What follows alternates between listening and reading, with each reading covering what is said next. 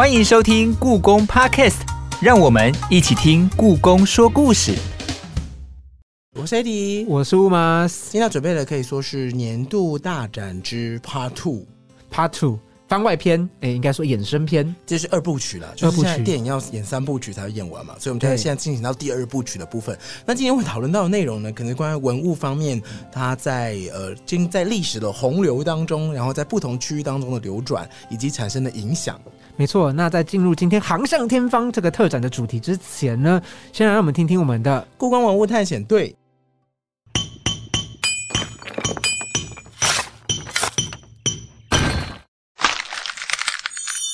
故宫文物探险队，十五世纪的明朝永乐和宣德时期，三宝太监郑和带着庞大船队一路往西，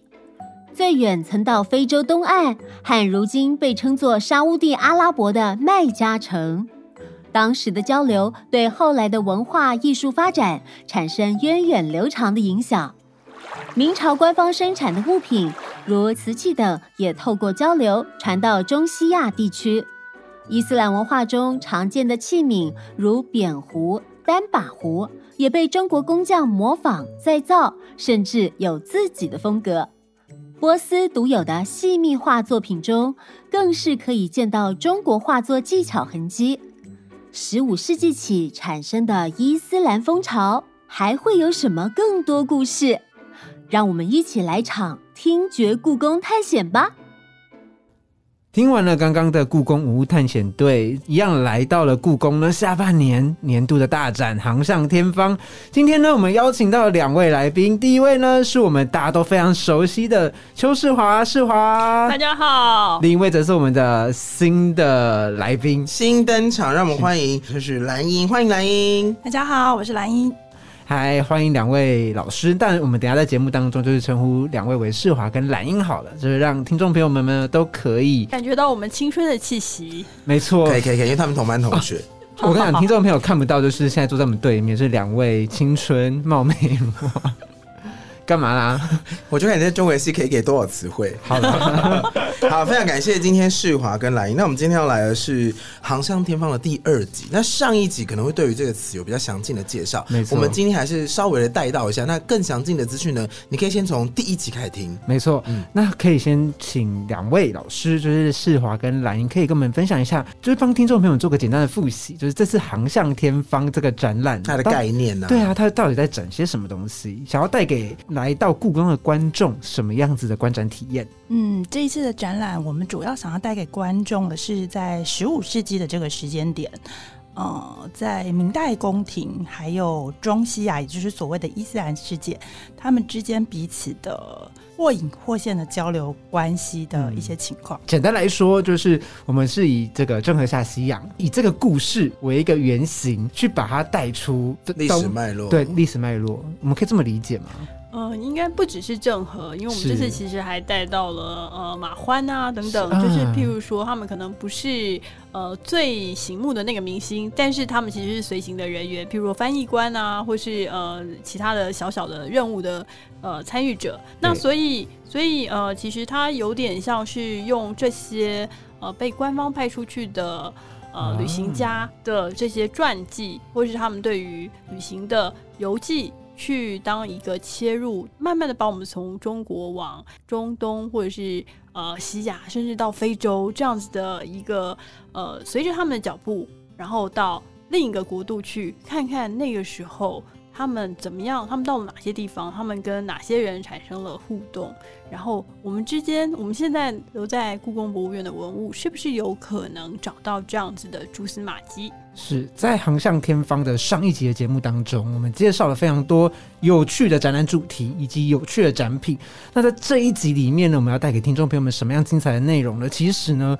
在这一集里面呢，我们在这次的展览当中，其实我们里面有一个非常非常有趣的一个展览展览品，或者是说。多个展展览品，它展出了一个，就是怎么说，像是一个历史的线索跟历史的一个证据。那这个证据呢，其实是由我们的蓝英他在他的研究当中所发现的一个有趣的一个新发对一现个，新发现。我们可以请蓝英跟我们聊聊这一块吗？对我来说，其实也是一个很大的惊喜哦。嗯大家都知道黄庭坚这个很有名的书法家，他有个重要的作品叫做《松风阁》。是那在《松风阁》这首个作品的前面的引首啊，就是它前面有一幅一个画幅。那很特别的是啊，这个画幅是用十五世纪早期的时候，呃，宫廷所生产的彩色纸，那上面撒金尖，那同时也有金去做绘画，然后就是作为它的影手。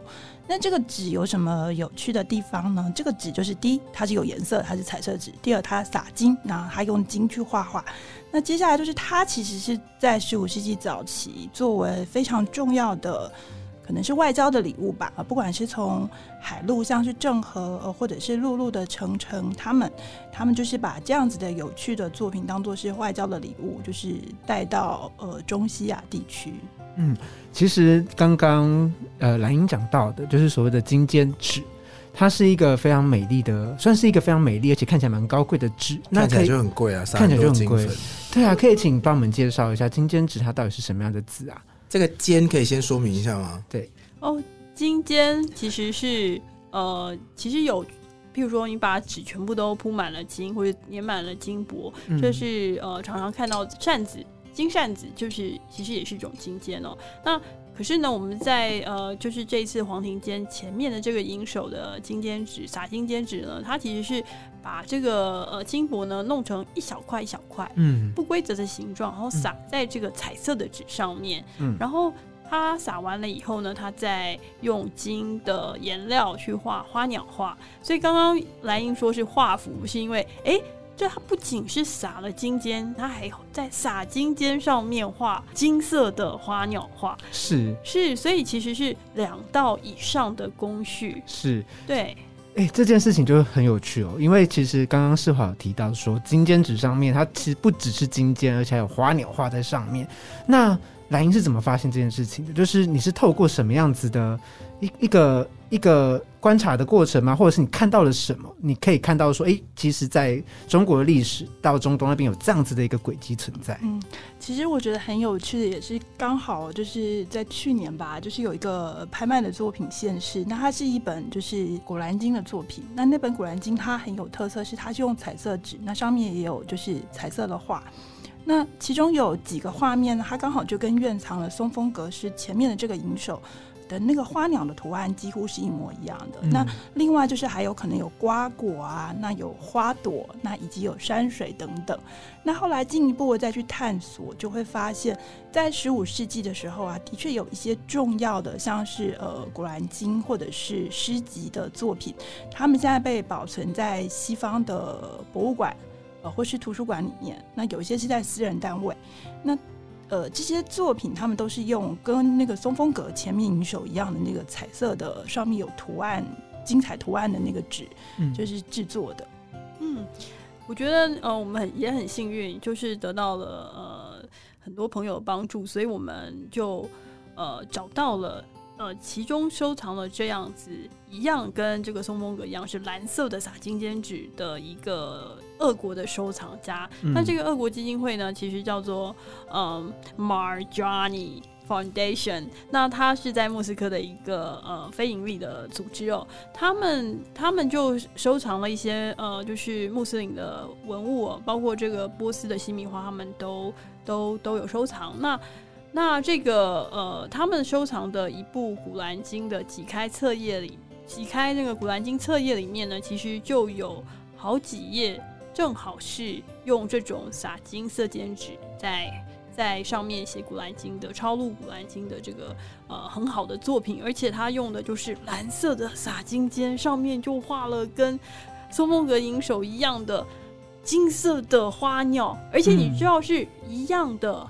图案哎、一模一样吗？一模一样。嗯，所以大家可以推测，就是这是呃十五世纪早期的时候，我们在宫廷他们做的很特殊，可能有一些官样啊，就是嗯官方的图案在上面。那一批的做好了之后，它可能有一些保留在明代宫廷，嗯，那就被使用成松风阁的银手。那有一些它就当成外交的礼物，送到中西亚那边，那被那边的人很珍爱重视，然后就拿来写《古兰经》啊，或写诗集等等。是因为我知道大概明代那时候有蛮多这样子的交流活动嘛，嗯，对，所以说可以说是兰英这一次的发现，等于是爬书了，或者是说带我们去追溯那时候的一个历史的图样，就是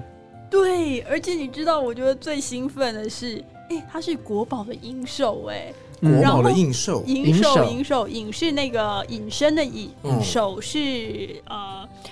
呃首先的手，首首。先的手所以这银手呢是一个专有名词，它意思就是在书法或者绘画的本幅，就是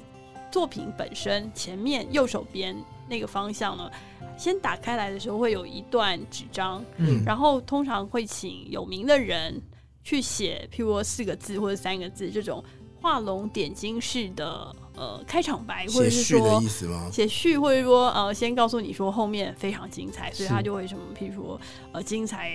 叉叉啊，或者是什么的，对，反正总而言之，你你看的通常都是大字，有点像嗯下大标题那种感觉，嗯这就叫做引手。那松风格的引手是空白的，但嗯是就是呃，这张纸竟然很好看，竟然竟然可以跟嗯、古兰经连接在一起，你不觉得嗯非常非常的神奇吗？当时是怎么发现的？因为老实说，就是每天每天有那么多文物相关的我觉得这是最厉害的地方。你要刚刚好看到他在卖这，或是他刚好展出这四个字样，然后刚好又跟你的专业所接触到的东西是一样，然后你还把它连接在一起，当时怎么发现的呢？我觉得最有趣的地方是这里，就是他说很多，然后你是怎？我觉得这这应该是一个灵光一现，就是突然有一个在你脑中有 data 突然吻合在一起了，然后诶，好像有这件事情。哦，其实我自己个人的很强烈的兴趣之一，就是一直很想要知道，呃，不管是明代宫廷或是中西亚那边，他们曾经出现怎么样的图样，那两个东西是怎么样被媒合或是结合在一起的？那从瓷器上当然可以找到一些例子。那像这个纸上面的例子，其实是从呃书画处的那个何延泉科长他的出版品上，我看到，哎，有一个这么精彩的作品，不就是跟我就看到了那个。呃，伊斯兰的《古兰经》上面的图案是很像的吗？那因为这样子才才非常惊讶的发现，哎、是原来在院藏品里面也有这种收藏品。其实何延泉科长就是我们书画处的另外同事，他做了一个非常特别的展览，叫做花间的展览，宋代花间展。那他就把那些通常大家都只看呃图像或是书法的线条这种事情，再往嗯物质性那边再推进一步，所以他就去看那个以前的人到底当时的人用什么样的纸，而且是漂亮的有花纹的纸。那这件事情让呃故宫的很多收藏这种空白的银手的纸也变得开始被人家注意起来了。对，开始关心，就是这些呃，可能我们本来只看重作品本身，对对但是现在变成是那个物质性的东西，我们也会赋予更多的注意。对，所以嗯才有机会出版啊，不然这里没有写字，怎么会去把它印出来呢？又不重要。也也没有画在上面。而且诶真的有画，可看很细是好像耶觉得不怎么，对对对对那个好像只是装饰性的，是是是所以你就不会觉得重要。可是像这样子的展览一推出来以后，它其实带动的是呃博物馆界或是说艺术史的研究界，大家都开始对呃一个新的面向，对一个新的面向的展开。对，所以你看他他做的这样的展览，也让其他领域的人，你看那个蓝英其实是做瓷器的，是，他竟然可以透过这样子的出版品，对，然后得到了一个新的连接，你在书画的开心的。在书画的出展出版品当中看到了这样子的发现，其实蛮有趣的。其实我相信听众朋友大概可以从就是刚刚两位研究员的语气语气当中当中，听出他们有多兴奋。这件事情为什么了不起？我们可以去遥想，我带听众朋友遥想一下，他们可以想一下，在十五世纪的时候，在宫廷当中他所用的纸张，甚至是出现在现代变成国宝的作品上面，看到了金尖纸的银手。那这个纸呢，它随着就是文化交流的方式来到了中东，甚至这个发现过程更有趣哦，因为刚刚刚两位研究有提到说，它甚至到了俄国的一个基金会里面，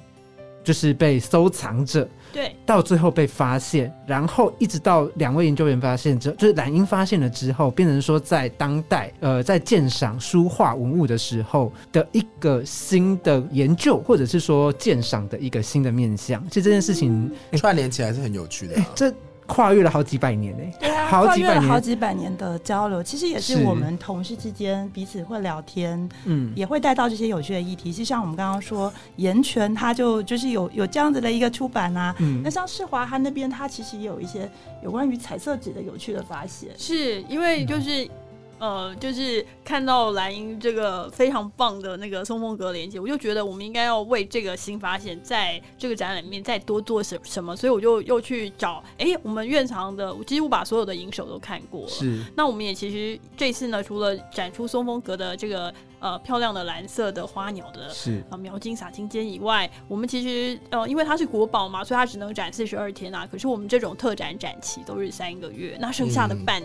一半的展期怎么办呢？我们就去找了另一件国宝，也是超厉害的，就是女孝经图。女孝经图它的银手也是空白的，但是它是一个黄色的底的洒金尖，呃，嗯怎么讲？它它应该没有洒金边，但是它有用金去描绘山水。那刚刚呃蓝英有说到了，就是在古兰经使用的撒金间，而且有画花样的里面，除了花鸟以外，也有山水。所以我们等于是说第后半期呢，我们就用山水的图样的这种呃漂亮的银手指来做搭配。所以大家这次的展览可以来看两遍，就可以看到两张呃院藏国宝等级的啊非常棒的银手的金尖呃或者描金纸，对描金尖纸，然后可以看得非常的过瘾。那除了这样子以外呢，我们还在我我我我看了这个呃外国的这个《古兰经》的这个呃整本。整个彩色纸，你知道吗？它叫彩色金尖大全集，然后有粉红色、粉绿色、粉蓝色，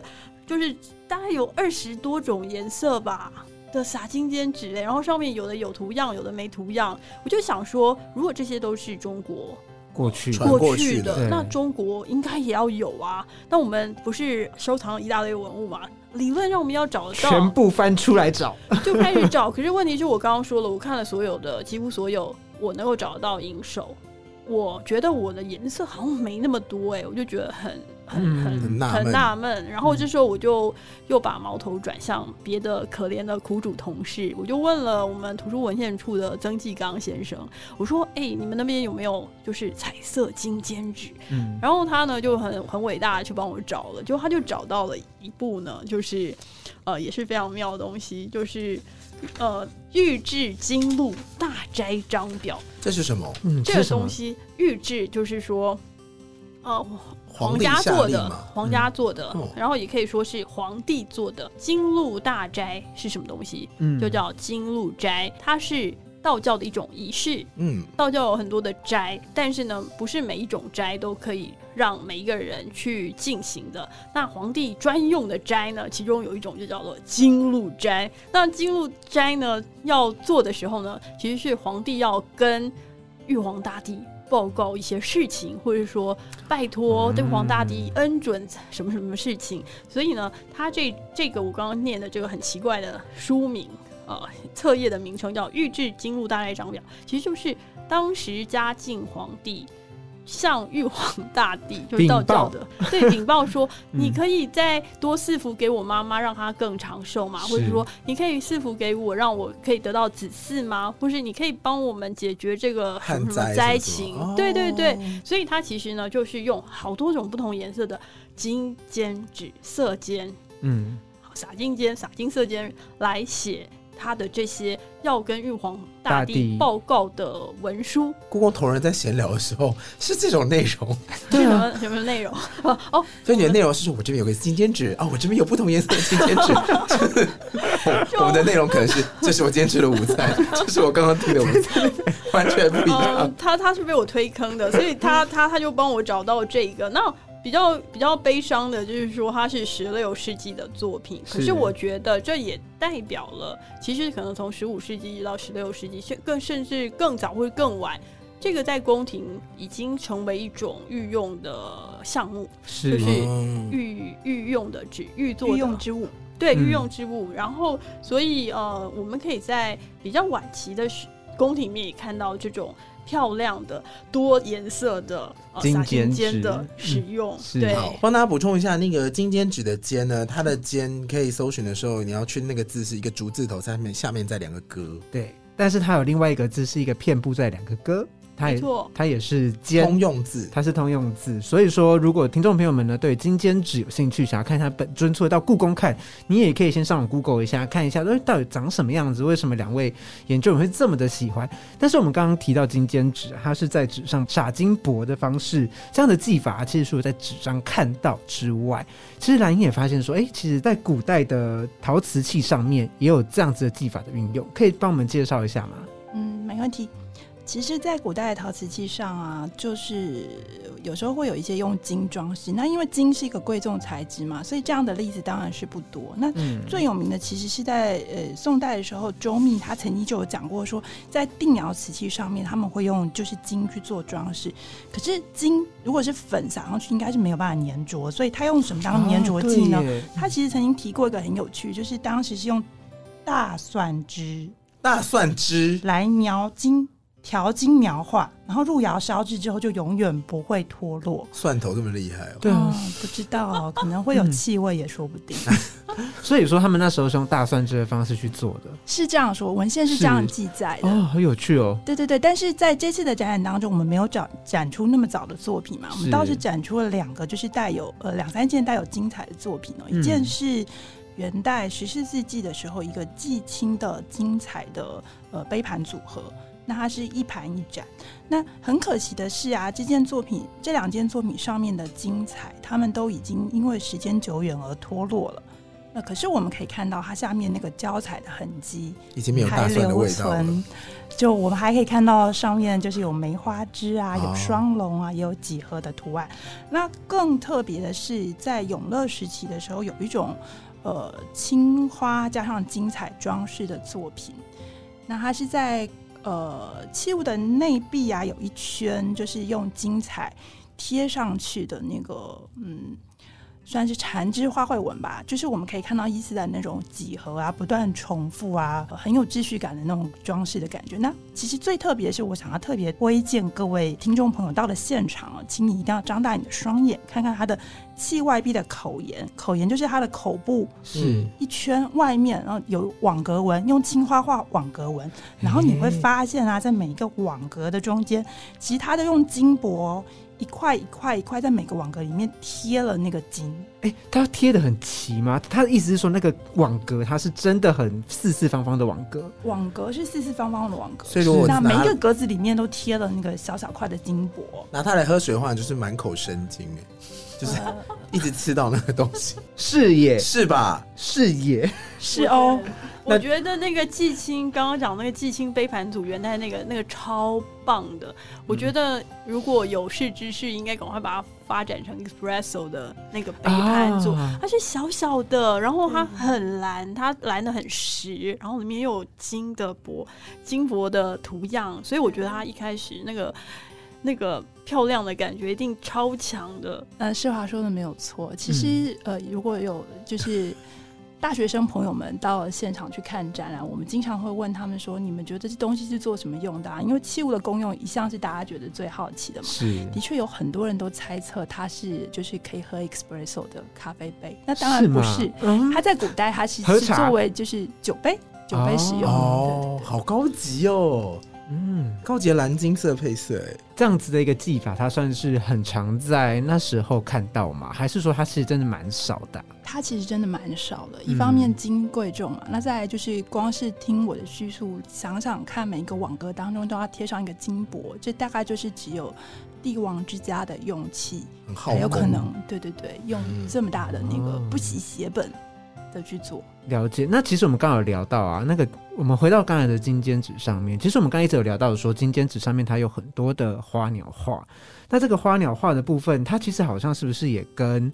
呃那时候的器物，或者是那时候喜欢的纹饰类型有什么样的连结呢？嗯，我觉得这个问题很有趣，它其实就是会回到说不同种类的艺术品，我们现在嗯觉得它是艺术品，就像瓷器。然后绘画，它上面其实有一些花样是可以交流，那它可能都会回到所谓的那个官方作品的样子的官样上面。嗯就像刚刚说的那个花鸟画，在金尖纸上我们可以看到。那其实，在十五世纪早期的呃瓷器上，我们也可以看到，就是类似的这样子的，以花鸟跟呃枝头小鸟嗯的、的那个呃创作的主题去做装饰的瓷器作品。那最有名的一组作品，其实是现在就是收藏在英国的大英博物馆，它有那个双耳扁壶啊、嗯玉壶春跟梅瓶。那上面就是都有那种枝头小鸟的图案，那那个图案的画法就跟刚刚世华提到的那个松风格前面的银手上面的那个花鸟就很像。哦那刚刚世华不是还有讲到那个女孝经图，他嗯也发现了前面的银手有那个山水嘛？对，那其实就在这次那个女孝经图的那个展出的地方的旁边两格，我们也放了一件就是胡人扁壶。那那件胡人扁壶，它其实很特别的是，它是永乐的青花瓷器作品当中少见的有画人为主题的的的一个作品。那嗯大家可以看到那些湖人，就是在远山近景之间，那他们的那个远方的那个山景的感觉，其实跟那个女孝经图上的那个山的样子也有一点点类似。那这真的就是会让我们觉得很有趣，就是哦不同材质的作品，像纸、像瓷器，它上面的那个纹饰其实是可以共通的。哦，所以画莲花我可以理解成，它大概主题会是以小鸟跟枝头之间这样子的主题去做延伸跟创作吗？对，哦。不对，我觉得不对。我觉得刚刚那个蓝英讲了一个 keyword 叫做官样，是。官样。因为我发现蓝英为什么可以对得出来的，其中一个原因就是官样，就是哦画的一样。当官方制定了一个图像以后，哦，大家就跟着这个图像继续去复制，嗯，所以才在不同的古兰经的扉页上面，你可以看到相同的纹样，哼，但是它并不是用印的，它哦是、它不是用印的吗？它不是用印的，它它是是用手画的，它是手，那对照还这么像？，对，还很像，你就几乎要就是放大了看羽毛的，譬如说，因为羽毛一根再再分叉，那才会比较不一样。可是嗯，那个你要到那个地步，所以其实老实说，一开始蓝英给我看的时候，我也觉得，哎、这应该就是硬的。嗯可是真的仔细的比的时候，你就会知道是不一样的。真的很厉害耶。这真的是皇家才会有的珍贵藏品耶然后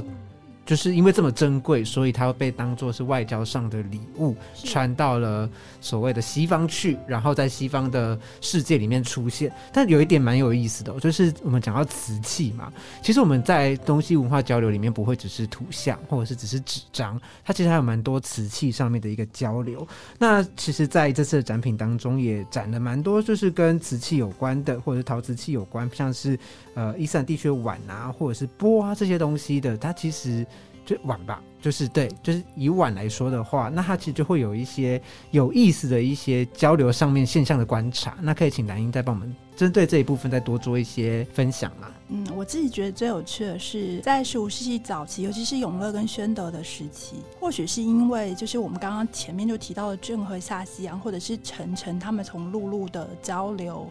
引起的一股大的那种双方的来往吧，所以呃。十五世纪早期的瓷器啊，就出现了许多前所未有的新的器型。嗯嗯，那呃，最有名的几个，我们可以举例来说，大概就是像是花椒，嗯花椒顾名思义就是，呃，它后来被当成是浇花的器具，其实它是一种单把壶。那在伊斯兰地区，它作为一种酒器使用。嗯那在明代宫廷也用青花瓷的这样的方式，它就是去模仿了中西亚地区本来是用黄铜去做的，嗯这个花椒。那像折颜喜，就是顾名思义，它就是有个有外场的口沿的一个喜。嗯那这样子的作品呢，其实在中西亚地区，它是用黄铜或是用就是玻璃。去制作的，哇，他们玻璃工艺哦，嗯。对对对，然后但是明代他们还是会选用他们自己最强、最有信心的方法，就是对，就是瓷器，用青花的瓷器的做法去做。然后绶带耳扁壶啊，就是我们刚刚讲的，像是呃，不管是胡人扁壶那种扁壶，我是另外一种就是带着像飘带的那种特殊的耳部的那种那种扁壶，它也是模仿就是中西亚地区的黄铜或者是陶陶器的的作品去去做出来的一个新的器型。那个时候传进来的瓷器的造啊，那个时候的中西亚地区他们所用的器皿的造型传到了中国，然后我们用瓷器的方式做出来，对，那做的好吗？做的很好。就是有我们可以玩我们的工匠技术，那时候的工匠技术可以，哎、你要做什么样子，我也是做一个样子给你。对对对，他们其实有时候很有趣的是，他是在外形上进行模仿，嗯可是可能在实际的功能上不见得会完全相同。那图样上有什么有趣的交流吗？这部分我想要先请蓝英帮我们讲，因为我们刚才讲到花椒嘛，那也讲到折颜喜，折颜喜是什么？折颜喜这三个字怎么拼？怎怎么去写？然后再就是有讲到所谓的扁壶。扁壶的话是什么扁？是蝙蝠吗？还是 对，就是是哪个扁哪个壶？这样帮我们跟听众朋友们简单的介绍一下。折烟喜的折就是弯折的折，沿就是沿着这条路走的那个沿，嗯洗是洗手的洗。嗯那顾名思义，它是一种就是口沿向外折是的一个，然后有大大的方方的肚子的一个喜的形状的的的的的的的作品。那其实倒过来的话，它有点像那种西方的礼貌，是对，然后你哦把它倒过来看，那它就是原初的功能大概是什么？嗯，秀华讲的没错，它在嗯清代它的确是叫羊帽洗，所以它的确是像西方人的礼帽。它的功能啊，很多人以前会以为它就是看起来像是吃牛肉面的啊大钵，或者是就是把嗯手伸进去里面洗的一个器具，但是其实并不是的。这这个作品它其实是跟一个直壶嗯做配套使用，嗯就大家可以想象一下，你在一个嗯华贵的宴会当中，那有你的仆人就会帮你拿一个像呃可以倒水的器具的一个直壶，嗯倒出干净的水，然后你就开始洗手。哦所以这个地方是接洗手的水吗？，对，它是接洗手的水用的。哦是那扁壶呢？扁壶，顾名思义，它就是一个很扁的一个壶，那哦，就是扁壶哦。那他们嗯为什么要做这么扁？不是飞在空。为什么？要因为它其实是为了要那个穿绳系带用。这个扁壶嗯通常他们都会有两个耳朵，哦那那个耳朵就是可以绑绑上绳子，嗯然后可以在移动的人或是马或是骆驼上，就是进行固定。那里面嗯他们的特色通常就是有大大的肚子，但是有小小的口部。那为什么呢？哦因为它就是防止液体流出来嘛，它有点像是行动的水壶的意思。哦，哎、我觉得这点很有意思，就是刚刚其实蓝英有提到一件事情，就是这些东西，不管是花椒，或者是折颜喜，或者是扁壶这个东西过来之后，像花椒，我就会想象说，因为陶瓷做的花像花椒的形状，我就想说，它可能到中国它就变茶壶。就是变成说它拿来使用变成茶壶，或者是说刚刚也有分享到折颜喜的这样子的一个外形。那刚刚其实兰英很直接说，它看起来像是可以吃牛肉面的碗，但老实说，它在原始的他们在东亚那时候使用是拿来做洗承接洗手的液体嘛。那这些东西到中国之后变成陶瓷器，它有延续它一开始的功使用能。情境。嗯，没错。以花椒来说，在十五世纪，或许它真的会当做酒器来使用，诶但是它在后后来的时间，的确它的功能就发生一些改变。嗯例如说，呃，花椒这个名字，就是因为在清代早期，它被当成是浇花器使用。嗯可是从后来的记录，我们可以看出，它也曾经有被配上。呃，一些别的道具，然后变成是景人宫当中的插花器，所以从酒器到浇水器到花器，就是呃物品的功能会随着时代的流转，可能会发生一些变化。哦，其实我们刚刚在呃预先录音之前，我们有聊到一件事情，就是两位研究员跟我们说，我们只要懂四个字。我们就比所谓的现在观赏瓷器的人百分之八十以上都还要厉害，但我是不晓得为什么可以这四个字有什么神奇的魔力这？么神奇？对，托普卡普吗？对，还有四个字，总共八个字啦。托普卡普博阿德物馆，贝尔，哦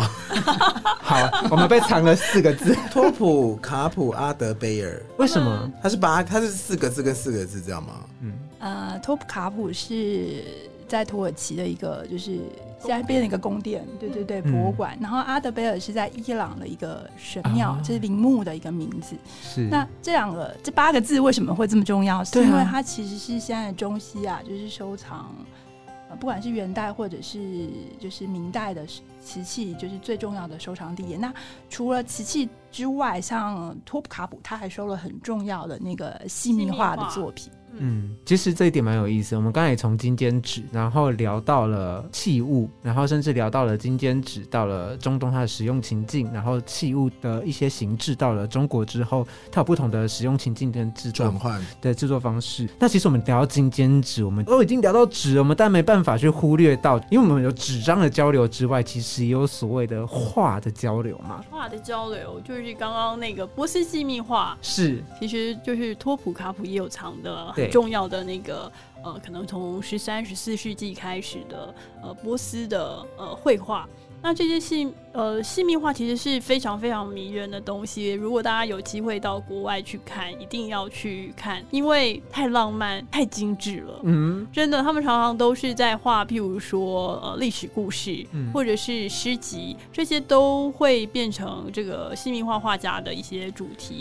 然后超美的，那为什么这个超美的细密画跟我们这个呃十五世纪的展览会有关系呢？等一下，世华，就是你，我们可以从你的语气听到，就是呃，你对细密画的喜爱。但是，我可以帮我们听众朋友解惑一下，什么是细密画吗？科普细密画，对对，细密画通常是说是波斯细密画，也就是说是呃伊朗地区的一个呃传统的绘画的呃成就。嗯那他们通常都会呃是比较小开的呃尺幅，然后呢他们会用非常漂亮的颜色，然后用非常精细的，我我不知道他们用的笔是什么，但是嗯非常非常细致。然后所以不管是颜色的变化或是细节的经营，都非常的到位。所以你看到的时候，你会觉得哦，怎么会这么精致？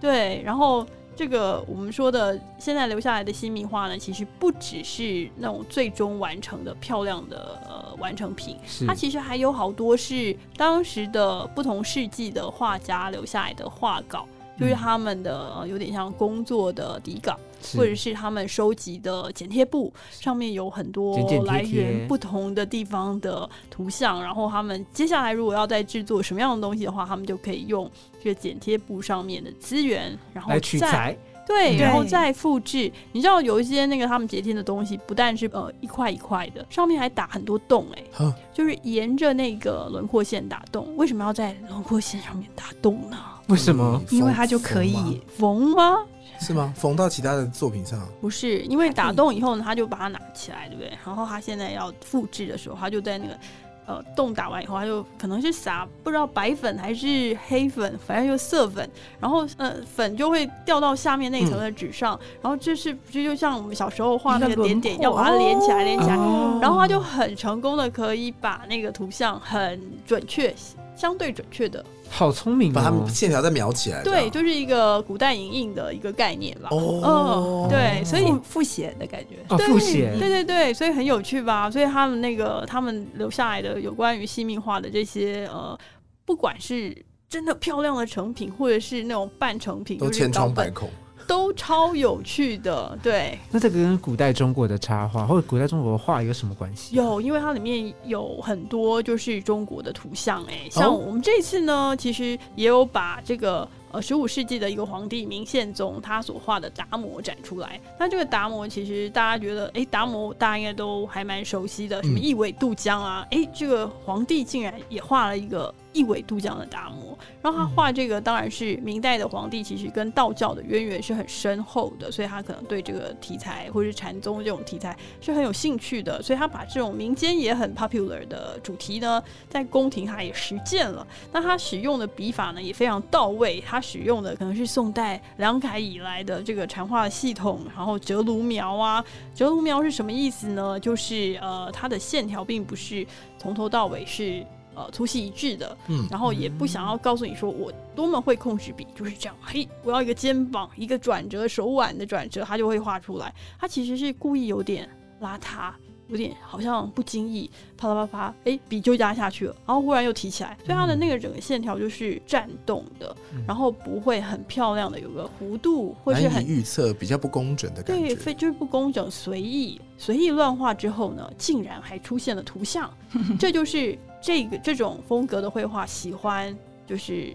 塑造那种，好像随性而至啊，随性而至，然后神乎其技，就是好像说，哎、哦。忽然就我就可以变化出一个达摩出来，而且达摩还在这个呃芦苇上面就这样飘过江，所以我也是随便画几笔，没想到这么好看。是，就是觉得他很厉害，是造化般的人物。对，嗯好，这就是我们这次展出来的那个属于明宪宗的作品。那这跟西明画有什么关系呢？嗯，嗯，其实，在现在德国的收藏里面，其实有一张，就是有个一本本册页叫 DS，那这个册页里面其实就有剪贴的部分。那它嗯剪贴的部分，你就会看到、啊，是四仙四仙图哦。那四仙呢，就是寒山拾得，然后还有我们大家很熟悉的八仙里面的李铁拐，嗯，还有一个就是刘海。刘海呢，通常它还会有一个宠物叫做蟾蜍。大家还记得上次我们有讲到蟾蜍，要三只脚的蟾蜍才会咬钱。嗯刘海的蟾蜍就是三只脚的蟾蜍，哦所以在咬钱的这个蟾蜍对，所以说你这次来呢，我们会做一个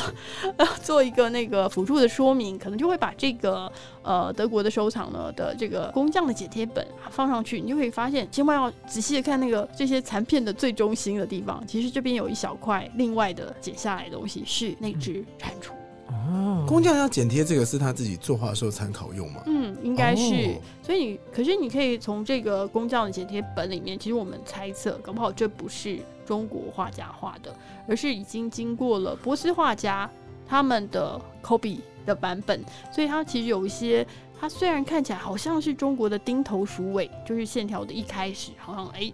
有一个尖利的三角形的转折之类的，然后它的这个呃飘忽的抖动的这个线条，好像也跟这个呃明线洞的达摩很类似，可是你就是觉得有点速度缓慢，嗯，呃，慢慢的描的感觉。对对，对，像这种迟疑的感觉，就是通常我们在管鉴别真机真伪的时候，其实也是一个标准哦。所以你我们会觉得这个速度太慢了，所以它有可能是波斯画家再去把他看到的中国的图像再临摹的结果，然后再被后面的画家拿出去来 拿出来剪贴剪贴，然后变成他的他的那个西密画册页工作本上面的一个材料。对我觉得非常非常的有趣，所以你可以看到，哎，这个四仙图的风格画的方式，其实跟明宪宗的达摩十五世纪很像。里面呢，就是嗯。同一个风格的。是，所以你会觉得这个有可能在当时类似的这种画，不见得是从宫廷要过去，也许民间也交流了。但是总而言之，在那个时候，波斯地区他们就是可以看得到嗯这样子的图像，而且中国他们的画家，而且应该是好的画家，嗯还好好的把这些图像保留在他们的呃工作剪贴本里面。这样绕了一圈又回来，就是感觉这样子去解析的话，里面的历史跟故事性就好有趣哦。很有趣。而且刚刚世华呃跟我们聊到是画技的交流的部分，是那其实除了画技之外，在图像上是不是也有？哦，图像上也有。好来，我们这一次呢，就是还为大家准备了，我觉得自己都非常非常喜欢的两套这个呃，我们典藏的非常棒的怎么样宫廷彩绘本，哦，绘本书，对嗯绘本，嗯而且涂的真的是五颜六色，超好看。其中一个叫做呃段艺精粹，嗯这个段艺精粹呢，也是十五世纪的一个成化朝，也就是明宪宗刚刚画达摩那位，他的呃他的他他他统治的时代，他要求他的这个呃里面。呃，宫廷里面的画家去做的这是什么东西啊？段艺精粹，我们现在好像有五十六本，嗯可是原来呢是六十四本。为什么是六十哦四本呢？因为它是跟八卦有关的。天干地支，对，八卦这样子配来配去，最后呢应该有六十四。哦，所以呢，它本来是每一个卦象有一个一本。嗯我说是一本，不是一张或是一页，是为什么呢？因为每一个卦象补出来之后呢，其实根据你补的是天干地支的哪一天，甲日、乙日、丙日、丁日。啊，这样子就有十天了，嗯然后再加上什么阴阳什么什么东西，所以它一本呢、我记得好像是每一本都有十几开，就是十几页。嗯，然后呢，会根据你在哪一天补卦补到这个卦，它就会给你一个图跟一首诗，然后呢，哦你就可以根据那个诗去解你现在要问的问卦的这件事情。等于是我们现在，比如说我们现在去庙里求签签诗，然后上面还会附一张图，对，这个应该更图，更接近你的专业。那不是我的专业。我说，像现在很多人占星会用的塔罗牌，可能也是这个概念，是它就给你一张图跟很多说明文字。对，所以其实老实说，如果你看不懂诗，你也可以看画来解，你知道吗？所以非常非常有趣。他的那个画跟诗有什么关系呢？其实他的画都是根据诗来画的。然后呢，因为诗有四句。所以呢，他的画虽然是一个画面，可是他会用，譬如说山石，或者是松树，或者是云朵，或者是反正呃墙墙壁或者什么东西啊断崖呀、什么的什么的，它就把它切成四四份或者三个画面，去把四句诗句的内容都放进去，哦所以超级有趣的。它其实就是古代的宫廷绘本，然后是可以占卜的。那为什么要展这个呢？就为什么要展呢？就是因为呢，它其实是跟细密画的某些表现方式可以接在一起的。我认为，譬如说，我们这次会呃展出一个呢是非常漂亮的呃，就是呃丁酉金的一个。个一个一页哦，这一页呢，它其实会出现祥云，这个祥云是五彩祥云，然后从呃怎么样对角线的两个方向就朝中间集中，那上面呢竟然还有凤凰，就是仙女骑着凤凰呢，就是两相对峙的感觉。好，嗯那这个这有什么厉害之处呢？这种彩色祥云的表现呢，其实我们在后来，譬如十六世纪的波斯的西密画里面，你会发现，诶，他们他们出现了好多彩虹般的呃五彩的云石，嗯，就好奇怪哦，为什么我们那时候一开始看，我一开始看新密画的时候，我看到这种漂亮的五彩的颜色，呃，不断变化的这个石头山石的呃怎么讲描绘的时候，我就觉得哇，波斯画家呢他们的颜色感好厉害我，跟中国画家完全不一样哎。嗯怎么这么浪漫？然后石头都不硬，然后我们要讲什么村线啊，什么？你看范宽的雨点村，腐什么皮村，什么虎皮村，他们都没有啊，他们的石头就这样软软圆圆的哦，像云一样，好厉害，然后又又有彩色，很好挖，开隧道很方便那种。超美的，超浪漫的。然后我就觉得真的是好好好好好有吸引力。是可是呢，当我这次为了做这个展览，我们一起在发掘院里面十五世纪的文物的时候，我忽然发现，哎，这种五彩祥云会不会就是那时候类似的图像传到这些西密画画家手上的时候，他们搞不清楚这个五彩祥云是云还是山？嗯，然后那些喷射的火焰到底是火还是什么东西？就是不同地区的图像传统不一样，所以你视为理所当然，这一定是云，哦，这一定是山石。在别的地方，也许可能就是无法理解的东西，无法理解，他们就开始脑补了，哦脑补到最后，我们的五彩祥云就变成五彩山石。哦，我觉得这真的是非常非常有可能的一件事情。嗯所以呢，我们在波斯西密画里面可以看到的东西，搞不好就是跟我们的中国一路传过去的东西图像慢慢发酵，最后就变成一个新的，甚至反过来吸引现代的我们的一些视觉的。作品，对，然后你也可以看到西米画面，在某个时期比较早的十四、十五世纪的时候，你可以看到他们的山石，有的是非常方棱状的，其实也蛮图案性的。这看起来跟中国一定有关系吗？我觉得也许还是有关系的，因为像我们这次展出的这个端倪精粹里面，你也可以看到好多好多青绿山水，他们都是用金线在旁边在打这种呃直角形。哦这样方方的山石的营造，其实我觉得也也许就是当时的呃外国画家、西密画画家，他们看到了中国的这种表现，他们又脑补了一次嗯，所呃做出来的一种类似的形状的模仿，所以才可以在他们的西密画里面留下那种特殊的造型。我觉得呃这次我们除了就是刚刚讲的这个占卜的断译精粹以外，还有另一个就是也很棒的，就是千家诗，这也是宫廷千家诗班诗。嗯也也是宫廷的版本。那嗯这个宫廷的版本呢，它下面就是会写那个很重要的呃唐宋的大师家的作品，然后呢，它上面就会有一栏比较三分之一吧，三分之一的这个。呃，上来呢，它就会有一个图像的部分。那它画的东西虽然小，可是你知道，如果你到现场看，你会发现段义精粹的图面比它大可能呃四五倍。嗯可是精致度这本千家诗，明解曾贺千家诗，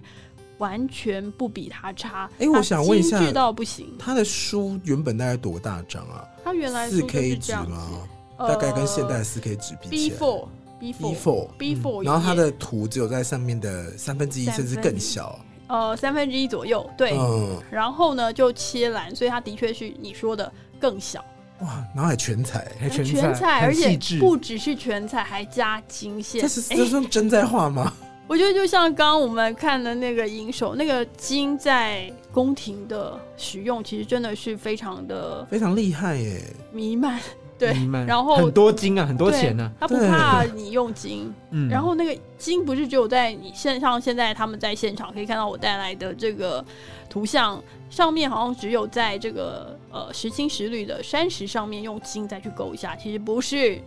一定要看他身上的上面的小花纹，全部都是用金金画的，而且你知道这个画法真的让人家觉得说，我就金太多了，我想说找个地方来用一下，衣服点一下，方便描一下，哎，你知道我们那个出版品有一本几万块的，就是在上面也都是金吗上面也印了金。然后我每次看了就流了口水，就说哇，印的这么漂亮，这么棒，我也好想带回去让我的小呃我儿子来背这个唐诗啊 千家诗。结果呢？等到我们这次展览，我们在展检，就是展前检查，怕他有什么状况不能出来展嘛。那先帮他检查的时候，就真正看到本尊了，发现硬的金的那个，譬如说一个小圆圈，嗯它可能是呃，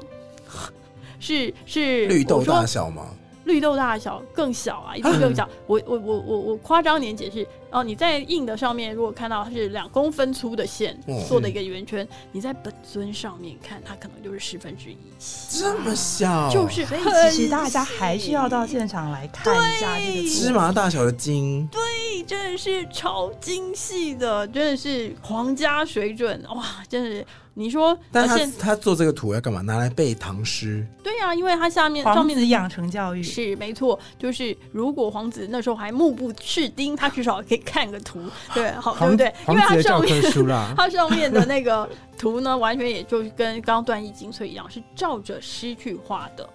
哇，去阿哥们用的都是一些上上等的教科书。阿哥是清代的，这是明代。明代是皇子，明代明代的好儿子，因为你带的好命的儿子，用的都是这种教科书。我觉得真的是超赞的，对。所以这次我们就是拿了这个呃宫廷的版本的，你说彩绘本，然后来遥想这个他们跟细密画画家之间的关系。这是我们这次的一个很努力的爬书哦，我们院里面的文物。好精彩！所以世华的意思是说，像刚刚这个这么精彩的、超级小的细密画，我们到现场都可以看得到，都可以看得。到，但它不是细密画，但是这次的展品也都是呃非常细密的画工，然后你可以想想看，那个时候跟伊斯兰文化的交流之下，影响到也许是这些画工里面都可以看到一些蛛丝马迹。是的，对啊，AD 说的没有错啦。其实我们其实就会想要致力于找到某一些作品它的更多的可能性。嗯嗯，其实这一次啊，两位研究员蓝英跟世华的分享都非常精彩，而且其实整集节目下来啊，听众朋友们是没有在现场。如果我在现场的话，就会知道说他们两位在做分享的时候，眼神真的是熠熠有神，有光啦，有光有光跟有火这样。真的是有光的，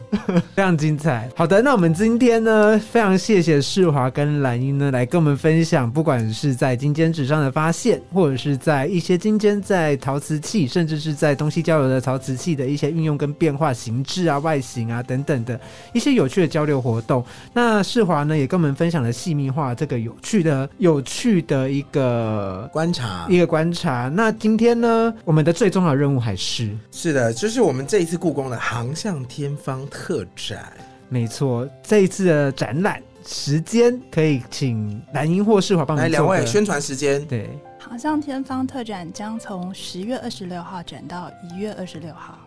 也就是说呢，节目上线之后呢，一月二十六号之前呢，我们都可以到国立故宫博物院呢，看到航向天方的这样子的一个东西文化交流的一个展览，非常精彩。听完这次的分享之后呢，相信听众朋友们呢也会想要去现场看一下，看有没有新发现。好，谢谢收听今天的节目呢。那最后在进入 ending 之前，还要进入我们的听故宫的声音，听故宫的声音。今天的声音关键字是水。十五世纪时，明代宫廷和伊斯兰文化圈交流，当朝的匠人也学会了许多伊斯兰独有的容器造型。时至今日，使用奇境也许不再相同，但同样可以看见文化交流下的冲击与火花。刚刚听故宫的声音，今天的声音关键字呢，其实总体而言就是水流的声音。但水流的声音跟这一次的特展有一个很有趣的连结，可以请蓝燕这边帮我们多多说明一下吗？嗯，在伊斯兰文化当中呢，水是很重要的一个元素。那当地的就是水资源可能比较缺乏，所以呃富贵阶级、有钱人家，他们也会以提供水来作为他们行善的一个方式之一。那同时，我们刚刚也有讲到那个折颜洗，它是一个嗯洗手器，是，也跟我们这次其实，在陶瓷器物上面呢、它其实很多的用途，呃，或多或少都是跟水有关的。所以像那个扁壶啊，那个就是为了蝙蝠也是出门用的时候你。说蝙蝠还是蝙蝠？扁壶，OK，蝙蝠确定要练这个发音？不用。好啦，那我们非常谢谢今天世华跟兰英来跟我们做这个精彩的分享。那如果呢对本集节目呢有任何问题，或者是有任何心得呢，想要留言给我们，欢迎在 Apple Podcast 的留言区，或者是在国立故宫博物院的粉丝专业都可以留言给我们。好，除了 Apple Podcast 之外，任何听到 Podcast 的平台，也欢迎你订阅、分享、收藏给你所有的亲朋好友们。没有错，那今天的节目呢到这边要告一段落了。那我们再一次谢谢世华跟蓝英，谢谢，谢谢拜拜。拜拜，拜拜拜拜。